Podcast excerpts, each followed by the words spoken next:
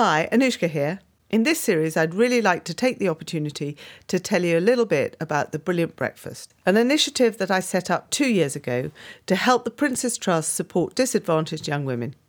It really can be as simple as putting the kettle on, inviting a few friends round, or hosting a breakfast for the team at work and asking everyone to give what they can to help change a girl's life. So that's The Brilliant Breakfast, starting October the 10th this year. And for more details, visit thebrilliantbreakfast.co.uk. Thank you. I'm Anoushka Dukas, and welcome back to My Life in Seven Charms. For me, there are so few things which can evoke a memory like a tiny, detailed charm. In this new series, I'll be meeting 7 extraordinary women and hearing their stories through this very special 18-karat gold biography. Today's guest is one of my favourite florists, Nikki Tibbles. Being kind is probably the most important thing in my world. You know, again, it was something that my father taught me, and he was an incredibly kind man. And, you know, I just wish the world was a kinder place. If you've ever received flowers from Nikki's business, Wild at Heart, they will have been strikingly lovely and superbly colourful. I'm so looking forward to hearing about Nikki's life in Seven Charms. Hello. This is exciting. So, Nikki, thank you so much for coming to my lovely little house. Thank you so much for having me. It's beautiful, and I'm very honoured to be here, so thank you. One of the things I love about what you do is actually, if I hadn't been a jewellery designer, I'd want to be a florist. Would you? Yeah. And my dream, real dream, I'm going to talk to you about that separately. Right. My real dream is to actually have a florist or something with my jewellery in it. Oh, that would be delicious. The two things together. Yes. Wouldn't they be just heaven? That would be great. Yeah. Because the colours, the jewel colours of flowers and the pastels and it would just be such an extraordinary moment of colour and texture and your passion. I mean, the two best things in the world are flowers and lovely jewellery. I was just like, wow, yeah. And a dog. And a dog. Oh, definitely, and a dog. Yeah. I know, we'll talk about that. So, Nikki, your first charm was, you said, a multicoloured heart. And I loved the fact that it's multicoloured. And you were quite specific that it should be brightly coloured. So I've seen this as a three-dimensional little heart. And I want to put it with kind of pavé set pink and orange sapphires. And I think we could have some rubies too. So I know you like all those clashing colours. I love colour, yes. Yes. So I've seen it as that. And left the back, set in yellow gold, and polished yellow gold, and I've left the back plain so that you might be able to engrave somebody's name or something special to you. And it also opens, it's a little locket, because I thought you could put a picture inside it of whatever you chose. One of my dogs. One of your dogs, whatever you chose. But tell me about this heart. Why have you chosen a heart? Why have I chosen a heart? I think it's tied up with so many things in my life that are about being kind and wanting to make our world a better place. And if there was more love and kindness in our world, what a different place it would be. That is really, I guess, one of the most important aspects of how I try and live my life. But, you know, I don't really have a family, so my friends are my family, and that's my sort of element of the love I have for people. And, you know, I have, as you know, a considerable amount of dogs and would have so many more, and the love that you have for animals and this planet is incredibly important to me. And that was really the sort of passion and that sort of true love that is so incredible to feel and to have and to want in our lives is really why there's sort of the element of a the heart. And you don't have your own family now, but tell me a bit about your family growing up. I had the most incredible, I was very lucky to have two very wonderful parents. My father in particular, who I will be forever grateful for, because he is the person that taught me my love of animals. He was a carpenter. He made beautiful things. Mm. And I would sit in his workshop watching him work. And I remember the smells of the wood and the sawdust and all of those things, and the amount of passion and love that he put into everything that he created has remained with me. You know, if we found a bird with a broken wing, or back in those days when there were stray dogs on the street, if I would come home regularly with a dog that I'd found, or some animal that I had found somewhere. Where are you? Where were you being? Where were you brought up? I was in Bristol, just outside of Bristol. And yes, through him that he's taught me my passion for animals. We had a house full of animals that, you know, my father would just sort of, you know, lay down his life for. You know, my mother was long-suffering, sort of, not another dog, not another cat. Oh, right. No more rabbits, you know. I remember sort of finding the most beautiful German Shepherd on the side of a motorway type thing and running home to my father. We got a blanket and we picked this dog up between us and put it in the car, took it to the vet. And, you know, this beautiful dog had obviously been dumped on the side of the road. She didn't live very long. We called her Wolfie, but she didn't live very long. But she had 3 very happy months with us after that. But that's all thanks to my father, for which I'm forever grateful. Yeah. And, you know, nature, long, long walks. My father taught me, you know, we'd go for amazing long walks in the countryside. And so with that and his sort of passion for making things and his kindness, and also he died quite some time ago now. He had pancreatic cancer, and when he passed away, my mother asked me what I wanted of his. And when he was, during the war, he was a prisoner of war, and he wrote the most beautiful letters to my mother. And that's what I asked for as a gift, because his love letters to my mother were so beautiful, with the most beautiful handwriting. People don't write like he wrote, and the way he expressed his love and depths of emotions for my mum, my mother, and really interesting moment also is that back then, you know, my father was a prisoner of war, so presumed missing in action. And so my mother was presented with a postal order and his tag or whatever it was, and she sent it back saying, he's not dead. I know he's still alive. Yeah. And then, of course, they found him in a prisoner of war camp in Germany, and that's when he started writing, but she knew he was still with her. God, they met when they were 16. God, that's so romantic. Until they both passed away. Wonderful. Yeah. And would you say that your childhood was a happy one? It sounds like you spent lovely times with your father particularly. Did I have a happy childhood? Yes. I mean, I consider, you know, having a father like mine and an understanding mother who, she was slightly trickier, and that sort of black is white, and, you know, there was no swaying or movement from whatever it was that she thought. I was very lucky, yes, because I did a lot of sport and I was encouraged to do that. Mm. And my parents, you know, they met when they were 16, and they walked down the street hand in hand until they, you know, my father died and my mother died not long after, probably of a broken heart. But I think just going back to the heart is sort of, my parents were truly in love. Yeah, it sounds so wonderfully romantic. You know, they didn't do anything apart.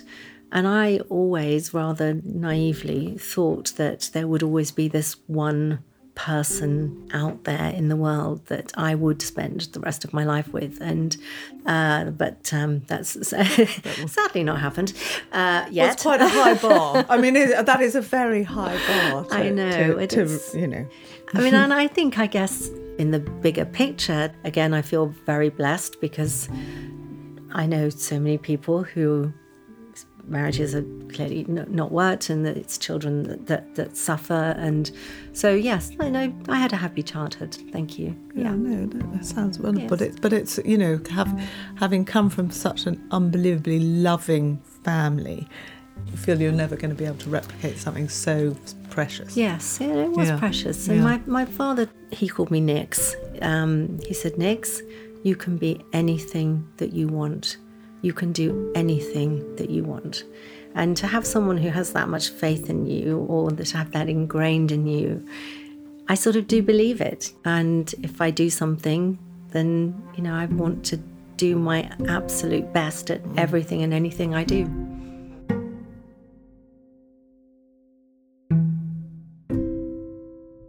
Your second charm is your favourite flower.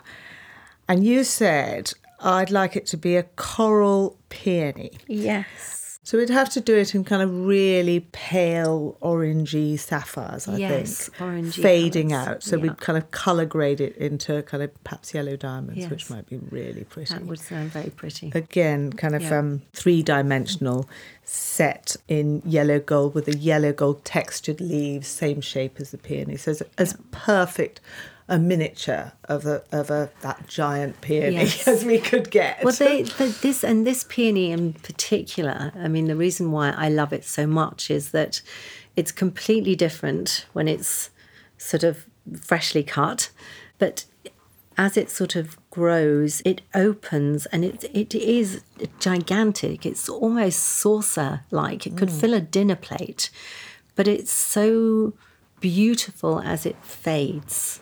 Mm-hmm. And that's what I love about it. Okay, I'm going to have to look it up. And as it gets older, it gets more beautiful. That's what we should say about ourselves. I wish, yes. I'm getting more beautiful as I get older. Yeah. Let's go with that. Go with that, Yes. But I assume that you've chosen this because, obviously, this is your world. Flowers are your world. Now, I'm longing to know how you started Wild at Heart. I've got lots and lots of questions, actually, about Wild at Heart. But tell me how you started and how it ever came to begin. It started sort of quite randomly because I was working in advertising. Who was that for? I worked for various companies, Saatchi's, Portobello, Davidson Pierce. Oh, right, lots, yeah. So that was my sort of career, so to speak. But I really wasn't very good at it, and I really didn't enjoy it. And Were you on the creative side of it? No, I was an account manager. But when I left university, my parents wanted me to be a teacher. I wanted to go to art school, and they wouldn't let me. Thanks for that. Yeah.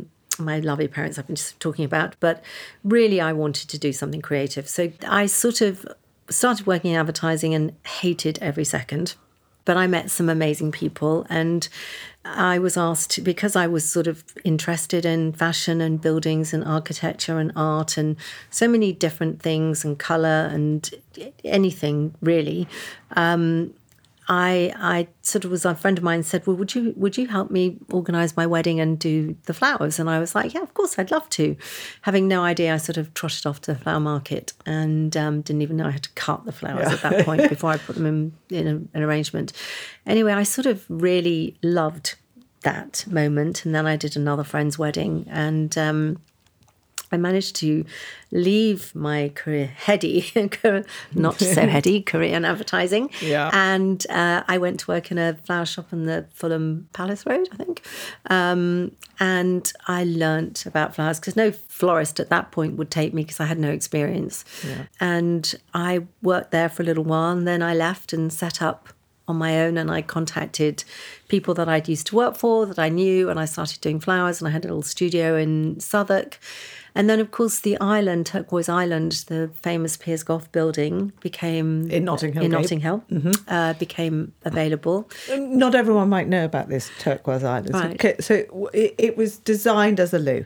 It was designed as a public loo, yes. The whole thing? The whole thing. But okay. The front of it was always going to be a flower kiosk, right? They called it, because right. It's run by the Portobello Stall Holders Association, yeah. Or whatever, of Kensington and Chelsea. So this is when my heady days of advertising came in useful. So I did this incredible proposal, mood boards, you know, all the sort of thing I used to do when I was working in advertising. And at 6:30 the following morning, I got a phone call saying, would I like to come in for an interview? And they had something like 76 applications or something for it. Anyway, I walked away with the keys and I opened the following week. And that's really how it all started. But had you been looking, or was it just kind of one of those things? Just one of those things. And it just happened. And I had this incredible building and you know, Notting Hill was sort of amazing people. I mean, I remember Bernadette Rendell, who was the head of PR for Chanel, would come in and buy flowers and send to Hamish Bowles, for example. And Rifa Osbeck lived around the corner. And, you know, there were wonderful people in Notting Hill then, sort of 20 plus years ago. Yeah. And so I opened, and I'd never run a business before, and certainly didn't really know that much about flowers. But, you know, I guess I'm the sort of person that, you know, I wear what I like. I don't really care what anyone else thinks. So I'll put a pattern with a pattern and a stripe with a spot and a colour and whatever. And I did the same with flowers. You know, I put together the things I like, and really it's sort of, the business has grown from there.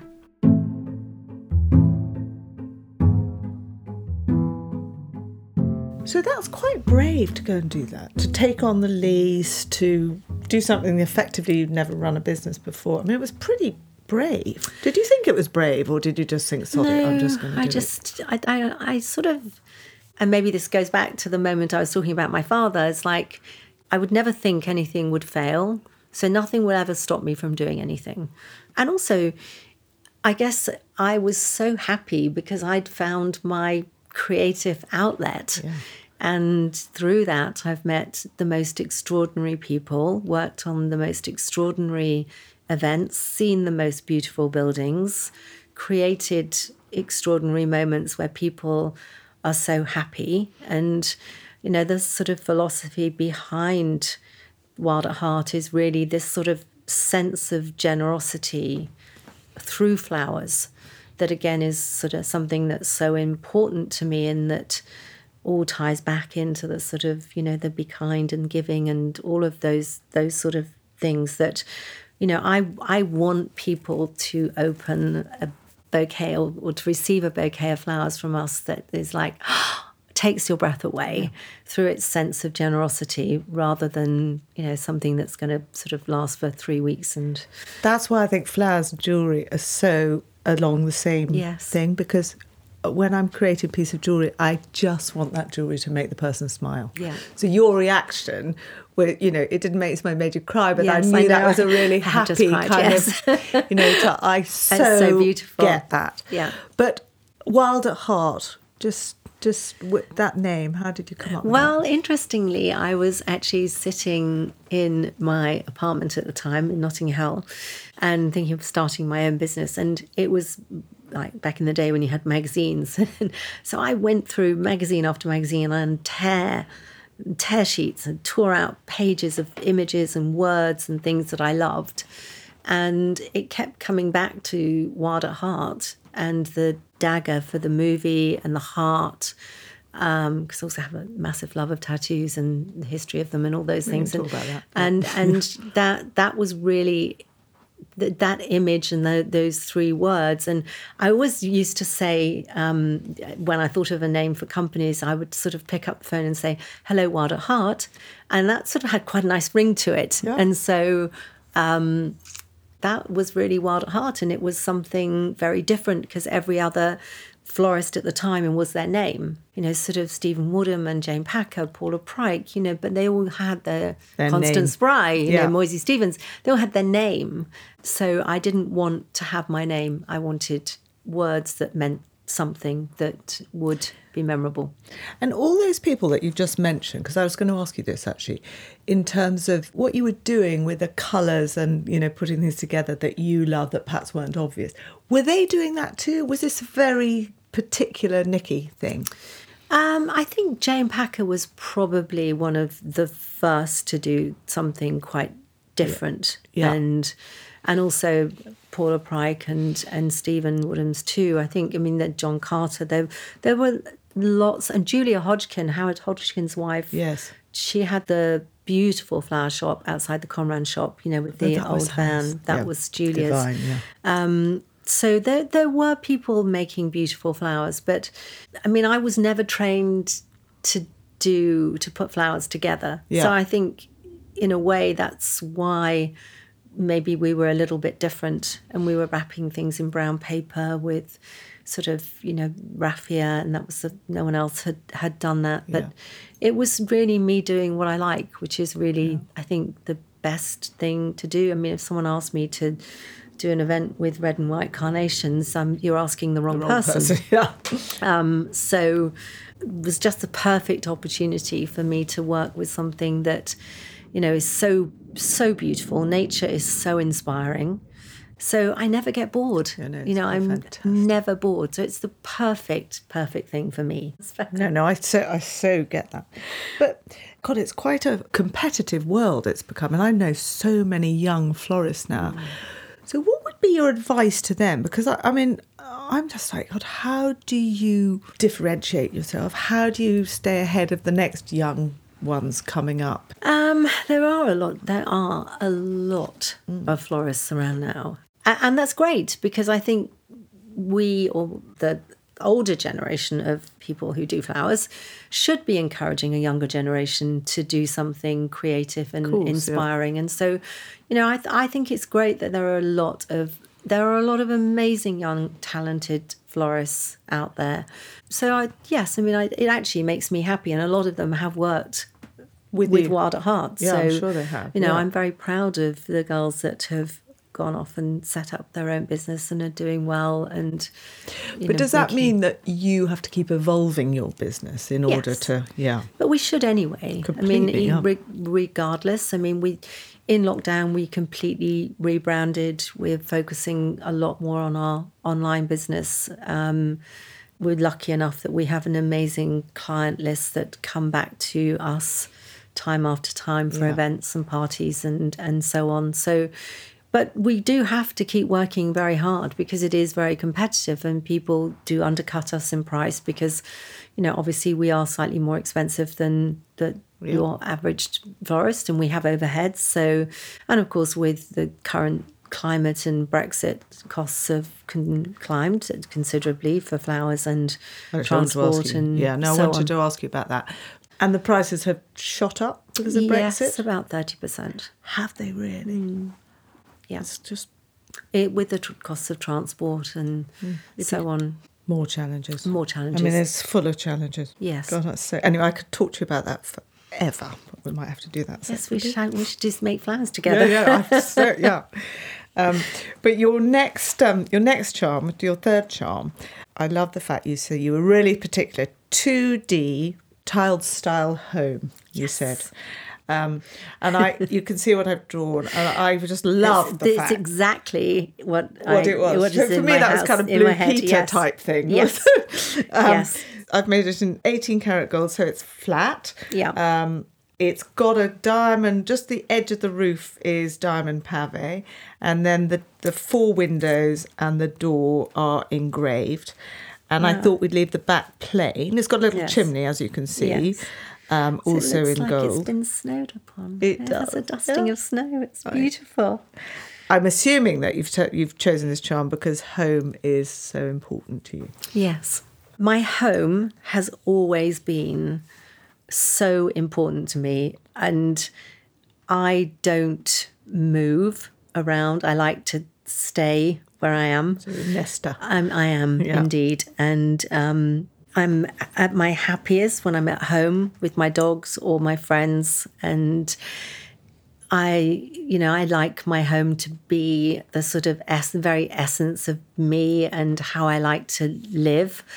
And I think if home is that safe place for when you feel that all the world around you is maybe crumbling or something's happened in a relationship or work or anything, home is that safe space, that safe place that makes you think everything is going to be okay. So what kind of style is your home? Well, my home in London it's full of colour and pattern. And I have a sort of rooms that I change for the seasons. So the sort of on the ground floor of my home, where I have a big TV, which is, I've never had a big TV until I wanted to watch the final episode of Game of Thrones. But I have this beautiful wallpaper in this TV room, which was made by an amazing woman called Ellie Cashman. And it was her first print. And it's this big, blousy peonies and roses. And it's very dark and moody. And she also made some fabric for me, so beautiful velvet curtains. And there's a dartboard in there, so I can play darts in front of the fire and all that sort of thing and watch TV. And then the other end of the room where there's a terrace, there's linen curtains with the same fabric, but it's painted in a pale green, one of the colours matched from the wallpaper. Oh, how clever. So same pattern, but different fabric, so different texture. Velvet and linen. Clever. Yeah. I never have overhead lights because I like to switch on lamps. Mm-hmm. I have a real fire because the first thing I do when I get home is light my fire and switch on my lamps. And I have a beautiful old marble table where I work with the terrace, so I can open the doors and look at my garden filled with jasmine and wisteria. Because I love nature and I like to spend as much time as I possibly can outside, every floor of my home has a moment where I can be outside. Mm-hmm. And that was really important to me.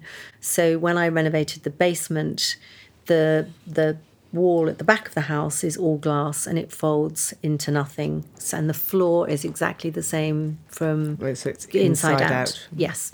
And I can be in my garden and cook and have friends for dinner. And it sounds absolutely awesome. And because I know you have another home, we'll have another home in the country shortly. Shortly, is that very different? Is that a very different style? It is. Yes, I mean it's still full of colour. In London, it's slightly more.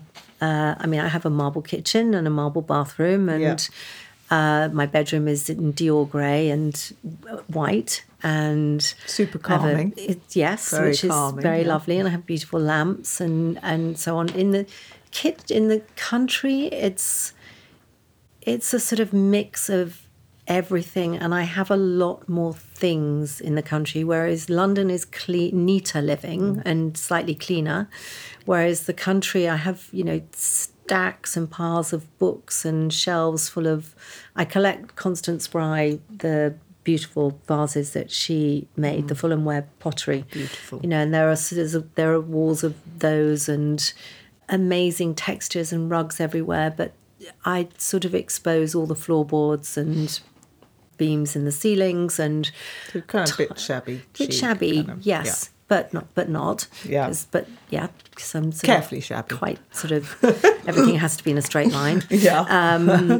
That sort of thing of everything having a place and having a reason for being. So it's very different, but it's also still very colourful. And but home is my home is it's I think the cornerstone of our lives in a way. I mean, you sort of my friends and I talk about this, and that if you've got your home and a relationship and your work life and the triangle of the things in our lives that are so important, if one of those falls, like your home or something, then it's much harder, I think, to keep the other elements of your life Yeah, working. Yeah. So that's why for me, always having my home is so important.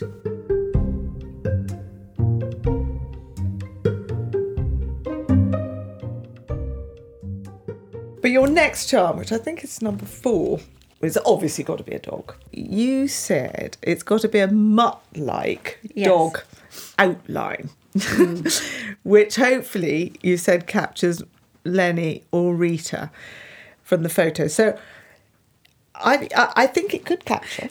You have captured Lenny and or Rita perfectly because they are sort of the same mould. Lenny is a sort of giant 65-kilo Mastine, and Rita is a miniature version of Lenny because she's a little thug. She's actually a sort of staffy cross something. I've no idea. I found her when she was 10 days old in Puerto Rico, and she is the most extraordinary looking dog I have ever come across, and I often say she has a face only a mother could love, but she is the funniest and happiest and most exuberant dog I have ever had. And Lenny is now 14, and I've had him since he was 18 months old because he was thrown down a well when he was 6 months old and left to die. And he's 14 and he's 65 kilos, so... Wow. Yes. Going strong. He is still going strong. And, you know, most mornings I wake up and the first thing I do is check that he's still breathing because, you know, my vet said, you know, he would have a life expectancy of 7 to 9 years. Amazing. And he's 14. God. Yeah. I've got a Lenny. But mine's tiny. Mine's a French bulldog. It's very, it's a very different name, isn't it? Yeah, Why did you call your dog Lenny? Well, my children, I've got two. One's called Len. They really want to call him Len. So I've got Lenny and Stanley. So they're Len and Stan. Len and Stan. Because that's French was a bit kind of, you know. Yeah, proper good name. Proper good name, yes. Yeah. My dogs, I have a Lenny, Ronnie, Rita and a Ruby. So I like a good Jewish name for my dogs. But I didn't describe the charm for those people that are listening. So it is, I've literally drawn it almost like it could be the kind of a dog tag, so that you might put it on a collar, but it's just a flat outline of quite a big dog. It's in yellow gold. It's got a little brown diamond collar, and because I wanted something hanging off it, I put a tiny pearl off it, but it could be anything. And then the alternative you'll see is I did a dog paw because... I love, a bit like you, I've never met anyone else that likes the smell of their dog's feet. So I was so chuffed when I heard that you really like your... Tell me what it is you like about the dog's feet. Well, it's just... Again, I guess there's a lot of things here that are sort of rather comforting for me. The smell of... I mean, I love the smell of my dogs. I never bath my dogs, actually, which most people find extraordinary, but my dogs have never had a bath in their life. And they don't smell, but they just smell. They have that lovely, soft... I can't really describe the smell. It's just a soft, warm, homely smell. Yes. So I will sit. I mean, and my dogs do sleep with me, and they sleep on my bed, or if I'm if I'm sitting here on your sofa, I would have 3 dogs next to me. Yes. And, you know, I literally hold their paws and I regularly sniff between their toes, yeah, I'm afraid. I really do get that, but I have to be a bit quiet about that because my children know that, but they think I'm a bit weird. Yes. Trust me, it's not weird. It's a really wonderful thing. So and if anyone listening here, get sniffing your dog's toes. Yes, exactly. It's just it's a delight. So just on from, because you've obviously... you know, passionate about dogs. But are there any rules for the dogs? In my house, no. No rules. They can do whatever. They can do whatever they want. Yeah. They can sleep on any sofa, rugs, chair, armchair, bed. They literally there are no rules. And are they trained? They have to be trained to a certain extent because they need to be safe. I want them to be safe for other people. So yes, they're trained to a certain extent, of course. But I mean, I'm not the sort of person that wants their dog to sit in a field and will stay there until I whistle for it to come. That's not... But they'll come if you call. Oh, yeah. No, mine won't come if they're cool. They won't. Oh, no, mine do come hopeless. If we go for a walk and I call, they will come back. Unless, of course, there's a herd of deer. But no, they're pretty good. But because I have big dogs, I also have to make sure that they are safe. And introducing them to new people, I do properly. And, it's sort of... Because people can be a little bit more wary of bigger dogs. Especially rescue dogs, I guess. Well, I talk to people, obviously, a lot about rescue dogs. And a lot of people say, well, they're damaged. Well, they're no more damaged than you and I or any pedigree dog that you will buy. I mean, it's us that make them damaged.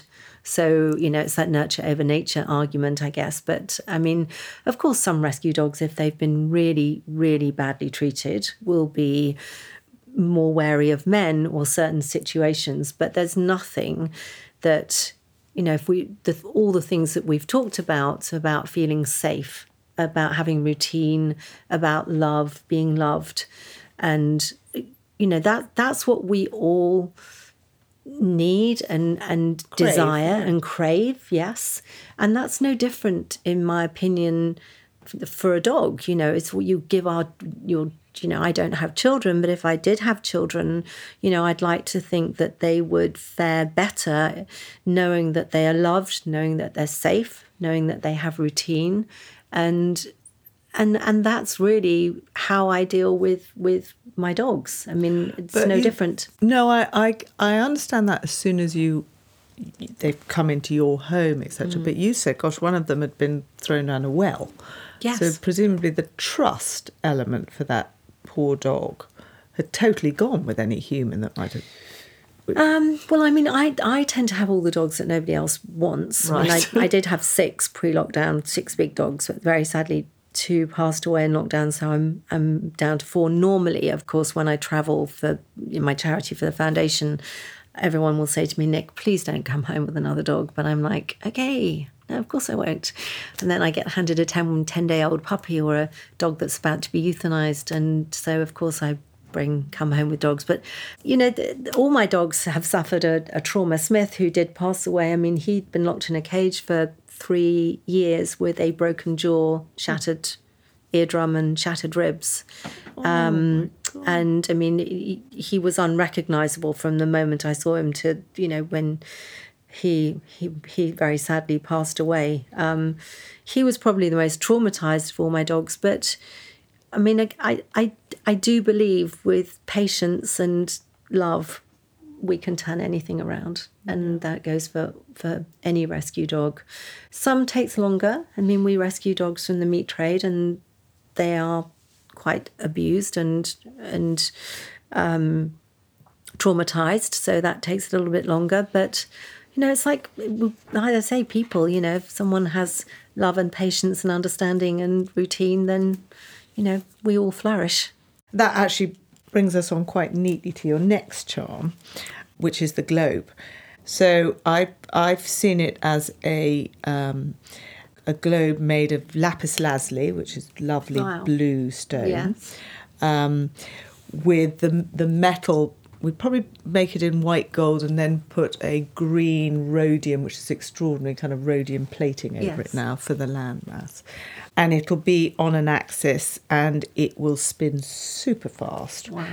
But I think I'm right in saying that this is to symbolise the kind of global reach of the Wild at Heart Foundation. Yes. I mean, it's sort of, we've talked about my father and growing up with animals and obviously my love of dogs. And the globe, I guess, is I have this overwhelming desire to make the world a better place. And that is why I set up the foundation, Wild at Heart Foundation. About 4 or 5 years ago, my business was, I'm very lucky, it was doing reasonably well.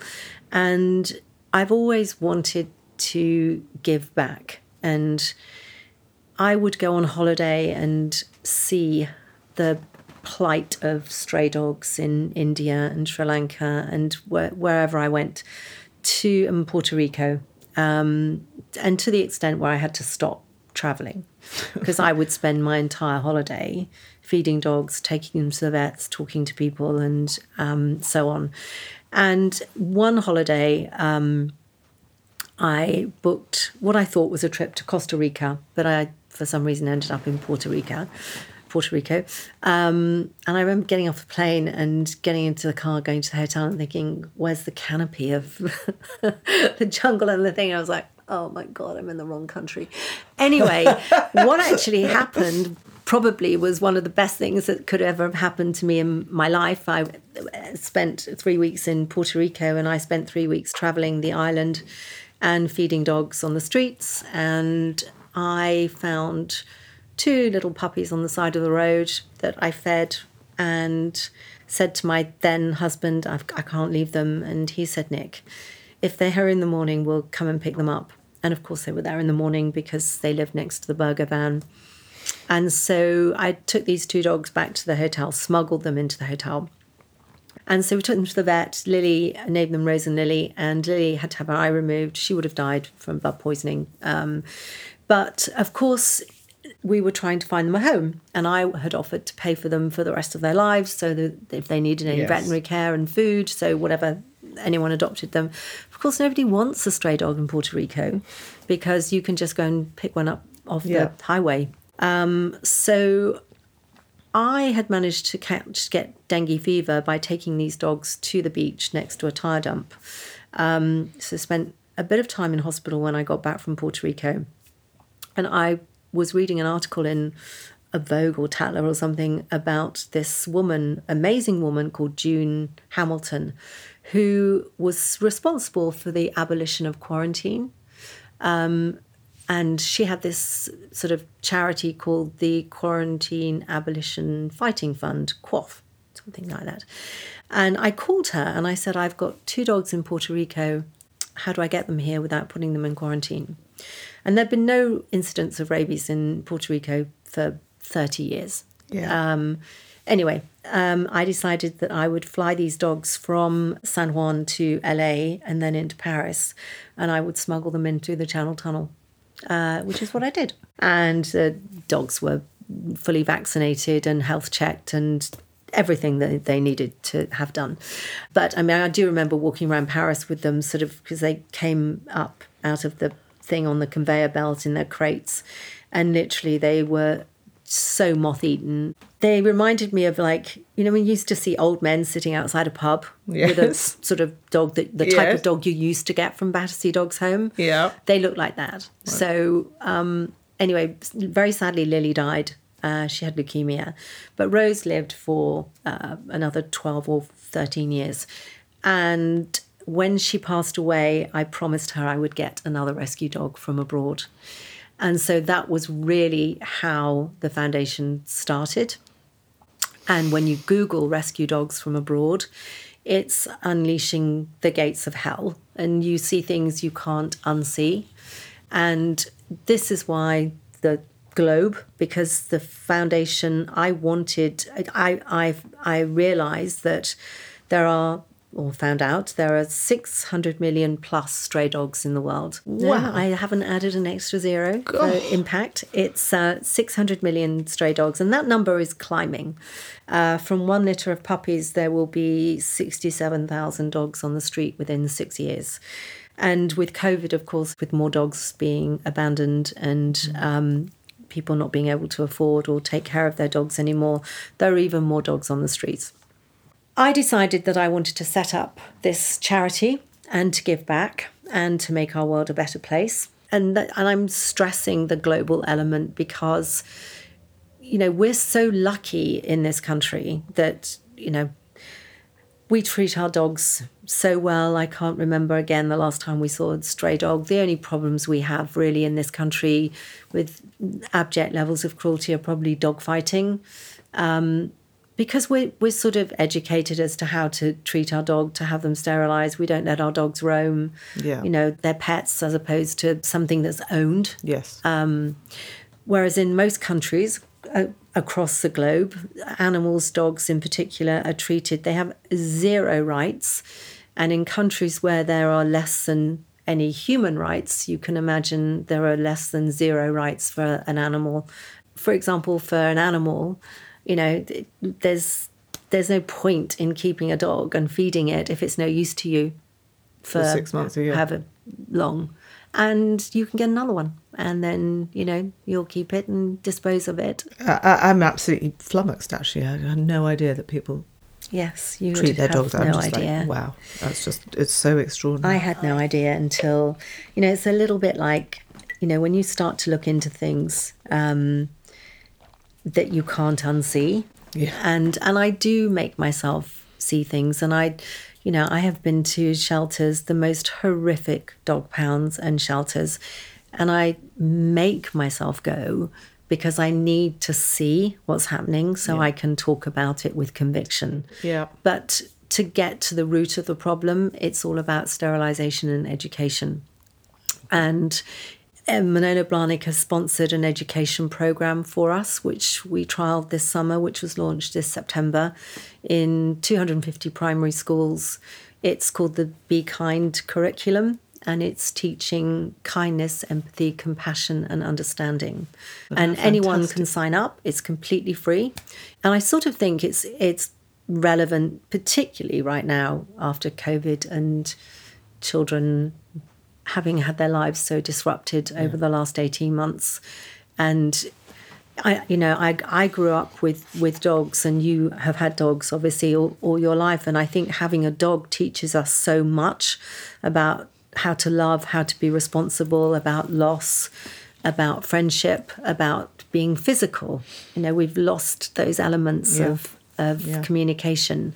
And so this Be Kind programme is teaching that, but it's also teaching children to be able to talk about their emotions and how they feel, and it's all based around sort of working with an animal and being close to a dog and having a dog in their life. Cool. And then obviously the other important aspect of the work that we do with every shelter that we work with, again, across the globe, from Thailand to Borneo to India, Lebanon, throughout Europe, Mexico. We have a shelter we've just opened in Mexico, and of course Puerto Rico, very important, is that we run sterilisation clinics. So, which is getting to the nub of the problem. Yes. Yeah, absolutely. That's the only way.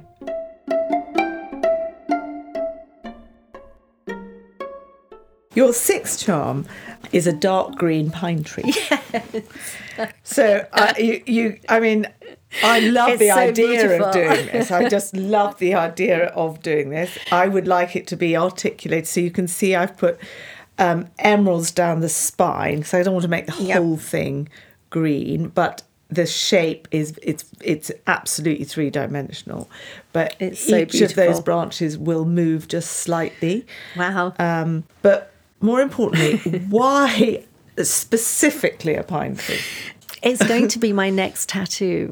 Oh my God. It's quite personal, this interview, isn't it? With my smelling my dog's toes. And am I allowed to ask where this tattoo is going to be? It's going up my spine. What, the whole of your spine? Well, not the whole of my spine. No, it won't be. Okay. I mean, it'll be a medium size, not hugely sized. Well, just so that you know, Nikki is kind of giving me signs sort of like a big 12, tattoo. 15, it's, yes. I have a few tattoos. I'm sure one of which we'll come on to in a second. But it was like I was never allowed to have my ears pierced. My parents literally, I couldn't have my ears pierced until... You also ignored that. I can now, because obviously my mother wouldn't be upset, but I'm sure she probably is looking down thinking, oh my God, she's got 40 ears piercings in her ears. Is that what you've got, 40? I was trying to work 40, it out, actually. Yes. 40, yes. I think a few have dropped out. I think you need to come and see me. I do need to come and see you. Really do. Yes.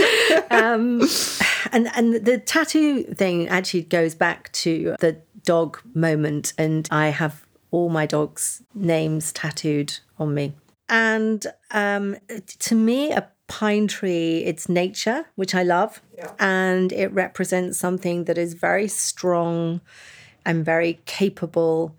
And I sort of love the idea of having that somewhere on my body that represents strength. Oh, that's so interesting. I have no tattoos, terrified of having a tattoo, and also really... I have to, I'm so crass if you love tattoos, but for me, I'm like, what am I going to look like when I'm 80? Or don't you care? I don't really care because I think they fade. It's like we're talking about flowers fade. They don't just sag. They don't. Well, I hope I'm not going to be sort of sagging at 80. I mean, I'll try and do my very best to not be. But, I mean, where they are, I mean, yeah, I think as you get older, yes, it's... But no one can see my tattoos, so it's not like they're going to on their on show. I don't have anything on my arms that people can see, or my legs, or anything like that. Where you're, you know, it's a personal thing. Just tell me, for somebody who, I mean, I would never. I always said to my children, "Don't you dare have a tattoo." Oh no, so my parents big, also big danger because obviously they're probably all dying to have tattoos now. But what is it about the tattoo? What is it that you love about the tattoo? I guess we all, I strive, and I think a lot of people, we strive to be individuals and to be different. And, you know, I don't want to be different for different sake. Yeah. But, and everything in my life has to have a meaning and has to have a reason for being. You know, I just don't want to get tattooed because it's popular, or I don't have, you know, 20 piercings in my ear because it's popular. I mean, it's just how I want. Just something I wanted to do. And the tattoos, I guess, really started because of my dog's passing away, and that was a perfect reason for me to start that. And it's personal. And I think that's sort of, I guess, really it's something that I can sort of, you know, identify with, and it's different, and no one else really has to be aware of it. And... that's a really good answer. I was just, it's, you know, I have to ask because it's so far off my... Yes, well... So it's so interesting to hear. I'd always wanted one. You had? Yeah, always, so yes. Just couldn't do it. But I just couldn't do it. I just didn't. It's a recent thing. Yeah. So your last charm is a version of your Be Kind tattoo. Yes. So again, you were really particular about this because you said it's a vegan indigo blue tattoo. Yes. On your inner wrist, which I probably can see. It's rather lovely. So, I mean, the way I've done it is because I have a little bit of an idea why you've chosen this. And so I've done it as a locket. It's absolutely perfect. And it would be... As are they all. No. And it would be in blue. I think we do it in that kind of blue enamel. Yes. And as you can see, it's a yellow gold locket, and it just slides neatly so that you could put a little picture inside. But can you just tell me about this Be Kind tattoo? So you talked a little bit about it earlier. Yes. I mean, I guess it's sort of, in a way, hopefully, there is a bit of a pattern throughout these charms. Love and things that come from your heart are so incredibly important, and being kind is probably the most important thing in my world. But it's something I really do try and live my life by. The most important thing is it can change somebody's day. It costs us nothing. And in a world where everyone is so absorbed with themselves and financial gain and completely, totally on a screen, you know, you can't walk down a street without people being on their phones, and people don't look up. People don't say thank you. People don't appreciate what other people do. There's no sense of joy in life, certainly in so many ways, and yet just by being kind to someone can change someone's life, change something, change anything. You're so right. You know, again, it was something that my father taught me, and he was an incredibly kind man, and, you know, I just wish the world was a kinder place, and that comes back to our globe and wanting to make the world a better place, and kindness to, you know, to people, to each other, to teach children to be kind, which is part of, you know, what was for me such an important and landmark moment in my life when we launched this curriculum, because I always said if I could have a Be Kind curriculum program on our curriculum, I would die a very happy person. So it's it's interesting to come back to that now. I know what this charm means, but to have that in primary schools and for to teach children early on and it be called that is so strong. And so simple, yet totally simple. So simple. But I love the idea of those children going home and saying, I had the Be Kind talk today. That's like ingrained, like it is on your arm. It is on my arm, yes. Yeah. And if we teach one child, we reach 5, 6, 7, 8 adults. Yeah. I feel like the next generation are kinder than our generation, my children's generation. Yeah.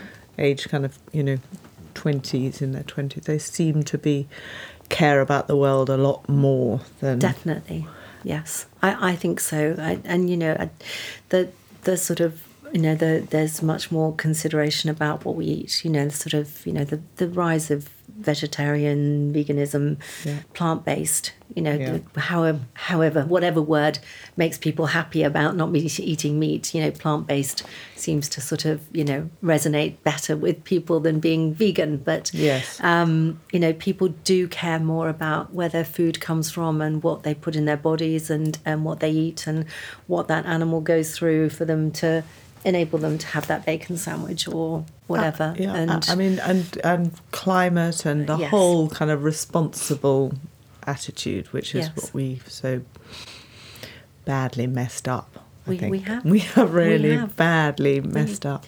We haven't left a great legacy for the future, so it needs to change. Yeah.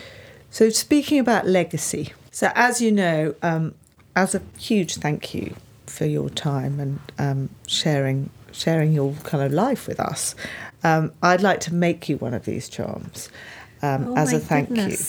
Wow. And whilst you think about that, I mean, I think I know what the answer is going to be, but, you know, if someone were to find this entire drawing or bracelet when you're no longer around, what do you want them to think about you?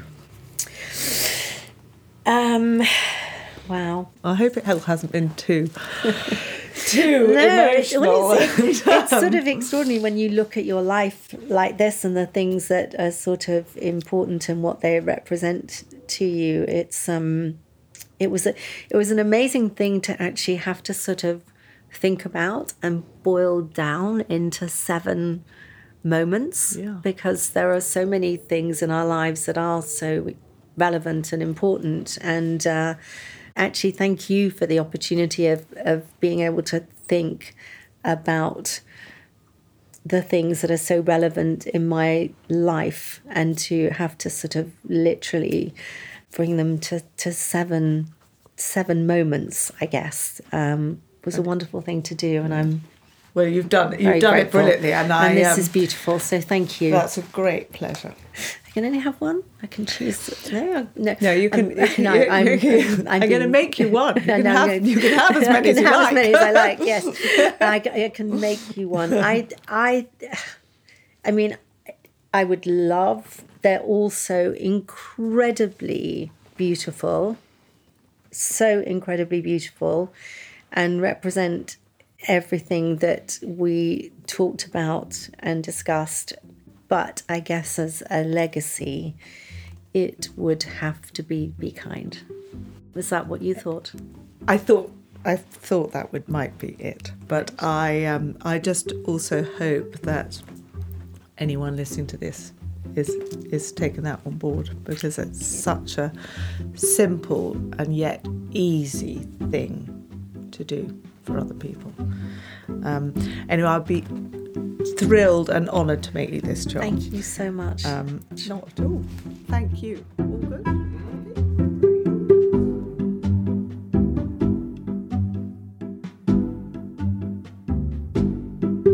Thank you so much for listening to My Life in Seven Charms with me, Anoushka Dukas. If you would like to see all of the charms and illustrations that I've made for my guests, please go to my website, anoushka.com. If you have enjoyed this podcast, I would be so grateful if you could rate and review and subscribe, and also share with your friends. It would be such a help.